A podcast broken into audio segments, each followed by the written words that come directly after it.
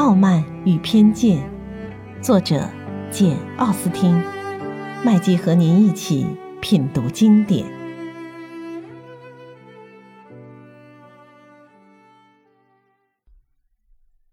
第七章。贝内特先生的全部财产几乎都在一宗房地产上，每年可以借此获得两千镑的收入。说起这宗产业，也是他女儿们的不幸。他因为没有儿子，这产业得由一个远房亲戚来继承。至于他们母亲的家私，就贝内特太太这样的家境来说，也算得上一笔大数目，但是却很难弥补贝内特先生收入的不足。贝内特太太的父亲曾经在梅林顿当过律师，给了他四千英镑的遗产。贝内特太太有一个妹妹，嫁给了他父亲的秘书菲利普斯先生。妹夫接下来就继承了他父亲的事务。贝内特太太还有个兄弟住在伦敦，从事一项体面的生意。朗伯恩村距离梅林顿只有一英里路，这对于几位年轻的小姐们来说是再便利不过的了。她们每星期总得上那儿三四次，看看他们的姨妈，顺路逛逛一家女帽店。两个最小的妹妹凯瑟琳和莉迪亚往那里跑得特别勤快，她们的心事比姐姐们的要少很多。每当没有更好的消遣时，就必定到梅林顿跑一趟，消遣消遣美好的晨光，并且晚上也就有了谈助。尽管乡下通常没有什么新闻可以打听，他们总能千方百计地从他们姨妈那儿打听到一些。就说眼下吧。附近一带新开来了一个民兵团，他们的消息来源当然就更丰富了，心里边感到异常高兴。这个团要在这驻扎整个冬天，团部就设在梅林顿。现在他们每次去拜访菲利普斯太太，都能获得最有趣的消息。他们每天都会打听到几个军官的名字和他们的社会关系。军官们的住宅不久就成了公开的秘密，后来小姐们也陆续认识了他们。菲利普斯先生一一拜访了所有的军官，这就为外甥女们开掘了一道前所未有的幸福源泉。他们现在开口闭口都离不开那些军官。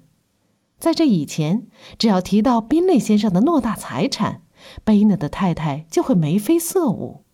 可是，在小姐们眼里，却是一钱不值，压根儿就不能和那些军官的制服相比。一天早晨，贝内特先生听到他们滔滔不绝的在谈论这个话题，便冷言冷语的说道：“我从你们的谈话神气看得出来，你们确实是两个再蠢不过的傻丫头。以前我还不过半信半疑，现在我可是深信不疑了。”凯瑟琳一听此话，颇感不安，也就没有回答。莉迪亚却完全没有把爸爸的话当一回事儿，还是接着说下去，说他自己多么爱慕卡特上尉，还希望当天能够见到他，因为他明天上午就要去伦敦了。贝内的太太对她丈夫说道：“哦，我真奇怪，亲爱的，你怎么动不动就说你自己的孩子蠢？要是我呀。”什么人的孩子我都可以看不起，可是我绝不会看不起自己的孩子。要是我自己的孩子果真愚蠢，我总得有个自知之明。你说的不错，可事实上他们一个个都很聪明。我很高兴，这是我们唯一的一点意见分歧。贝内特先生说：“我本来希望我们的意见在每一点上都能融洽一致。”可是说起我们的两个小女儿，我却绝不能赞同你的看法。我认为她们的确非常蠢。亲爱的贝尼特先生，你可不能指望这些女孩子们都跟他们的爹妈一样富有理智。等他们到了我们这么大年纪，他们也许就会跟我们一样，不会再想什么军官了。我记得有一度，我也很喜欢红制服的军人，而且说真的。到现在，我心里头还很喜欢。要是有位漂亮的年轻上校，每年有五六千镑的收入，随便向我的哪一个女儿求婚，我绝不会拒绝她的。有天晚上在威廉爵士家里，福斯的上校穿着军服，真是一表人才。妈妈，莉迪亚嚷道：“姨妈说，福斯的上校跟卡特上尉不像刚来时那么常去沃森小姐家了。他近来常常看到他们站在克拉克图书馆里。”贝内特太太正要答话，不料一位男仆走了进来，给贝内特小姐拿了一封信。信是从尼瑟菲尔的送来的，仆人等着取回信。贝内特太太高兴的眼睛也闪亮起来。Jane 读信的时候，他心急的叫道：“嘿，Jane，是谁来的信呢？什么事儿？是怎么说的？哦，Jane，快告诉我们呀！快点呀，宝贝儿。”是贝蕾小姐写来的，Jane 说，然后把信读了出来。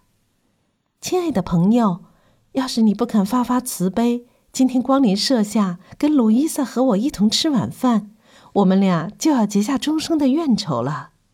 两个女人成天在一块儿谈心，到头来没有不吵架的。接信后，请尽快赶来。我哥哥和他的几位朋友都要上军官那儿去吃晚饭。你的永远的朋友，卡罗琳·宾蕾。上军官那儿去吃饭。莉迪亚嚷道：“奇怪，这件事怎么姨妈没告诉我们？”上别人家去吃饭，贝内的太太说：“真晦气。”嗯，我可以乘车子去吗？詹问。“不行，亲爱的，你还是骑马去吧。天像是要下雨了，下了雨你就可以在那儿过夜了。你要是肯定他们不会送他回来的话。”伊丽莎白说：“那倒是个好主意。”哦，男士们要乘宾类先生的马车到梅林顿，赫斯特夫妇又是光有车没有马。我还是愿意乘着马车去，妈妈。这说。可是，乖孩子，我敢说你爸爸腾不出马来。农场上正要马用，贝内特先生是这样吧？农场上常常要用马，可惜让我捞到手的时候并不多。伊丽莎白说：“如果今天让你捞到手，就了却了妈妈的心愿了。”最后，他终于敦促父亲承认，几匹拉车的马都已经派了用场。于是，简只得骑着另外一匹马去。母亲把他送到门口，喜气盈盈地说了许多预祝天气变坏的话。他果然如愿了。剑走后不久，就下起大雨来，妹妹们都替他担忧，只有母亲反倒为他高兴。大雨整个晚上都下个不停，剑当然无法回来了。贝内的太太一遍又一遍地说道：“真亏我想出了这个好办法，好像能让老天下雨，全是他的功劳。不过，他的神机妙算究竟造成了多大幸福？”直到第二天早上，他才知道。早饭还没吃完，内瑟菲尔德就打发了一个仆人过来给伊丽莎白送来一封信，内容如下：“我亲爱的丽兹，今天早晨我觉得很不舒服，我想这可能是昨天淋了雨的缘故。好心的朋友要我等到身体好些再回家，他们还非要中四先生来给我看看。”因此，你们要是听说他来给我看过病，可别惊讶。我只不过有点喉咙痛和头痛，并没有什么大不了的毛病。你的，伊丽莎白信还没有读完，贝内特先生说道：“亲爱的太太，要是你的女儿得了重病，假如她送了命，我们心里倒也有个安慰，因为那是奉了你的命令去追求宾利先生引起的。”哦，他难道这么一下子就会送命？哪有小伤风就会送命的道理？人家会好好照料他的，只要他待在那儿，保管没事。你要是有车子的话，我倒想去看看他。真正着急的倒是伊丽莎白，她才不管有车没车，决定非去一趟不可。她不会骑马，唯一的办法只有步行。她把自己的决定说了出来。母亲嚷道：“你怎么这么蠢？路上这么泥泞，亏你想得出来！等你走到那儿，你那副样子怎么见人？我只要见得了朕就行。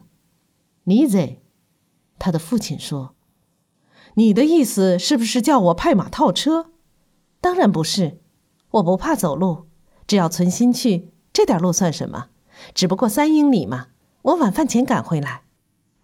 这时，Mary 说道：“你完全是出于一片手足之情，我很佩服。可是你千万不能感情用事，感情应该受到理智的约束。而且我觉得做事总得有个分寸。”凯瑟琳和莉迪亚同声说道：“我们陪你走到 Millington。” Elizabeth 表示赞成，于是三位年轻的小姐就一块出发了。我们要是赶得快。或许我们还来得及赶在卡特上尉临走以前看看他。莉迪亚边走边说：“三姐妹到了梅林顿，便分了手。两个妹妹朝一位军官太太家走去，剩下 Elizabeth 独自往前赶，急急忙忙，大踏步走过了一片片田地，跨过一道道栅栏，跳过一个个水洼，最后终于看见了那幢房子。他这时。”已经双脚酸痛，袜子上沾满了泥浆，脸也累得通红。他被领进了餐厅，只见众人都在那里，只有 Jane 不在场。他一走进来，众人就大吃一惊。照赫斯特夫人和宾利小姐看来，这么一大早，路上又这么泥泞，他竟然独自步行了三英里，简直让人不可思议。Elizabeth 料定他们瞧不起他这种举动，然而他们却十分客气地接待了他，特别是他们的兄弟宾雷先生，不仅是客客气气，而且非常热情友好。达西先生少言寡语，赫斯的先生索性一言不发。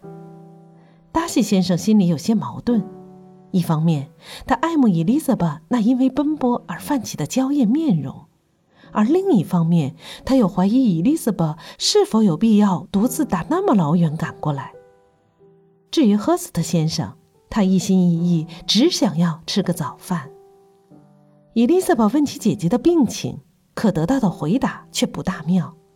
贝内的小姐夜里没睡好觉，现在虽然已经起床了，热度却很高，不能出房门。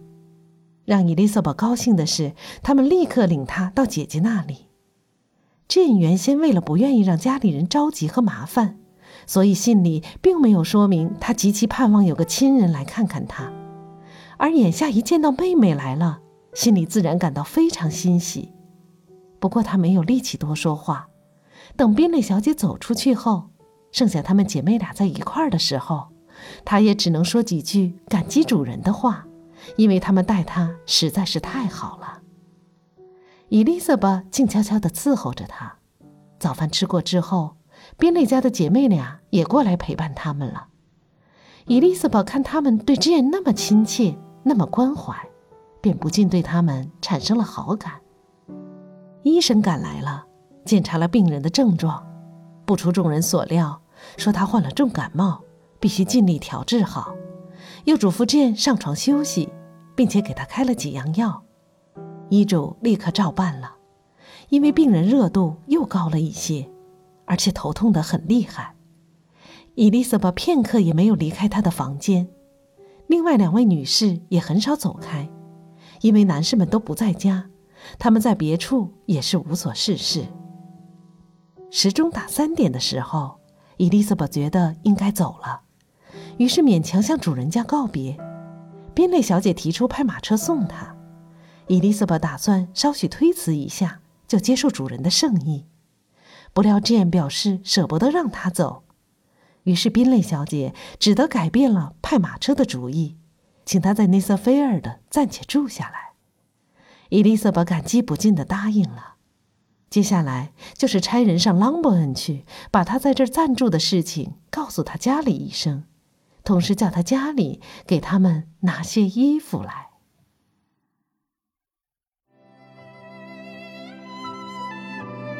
品读经典，体味人生，欢迎订阅收听。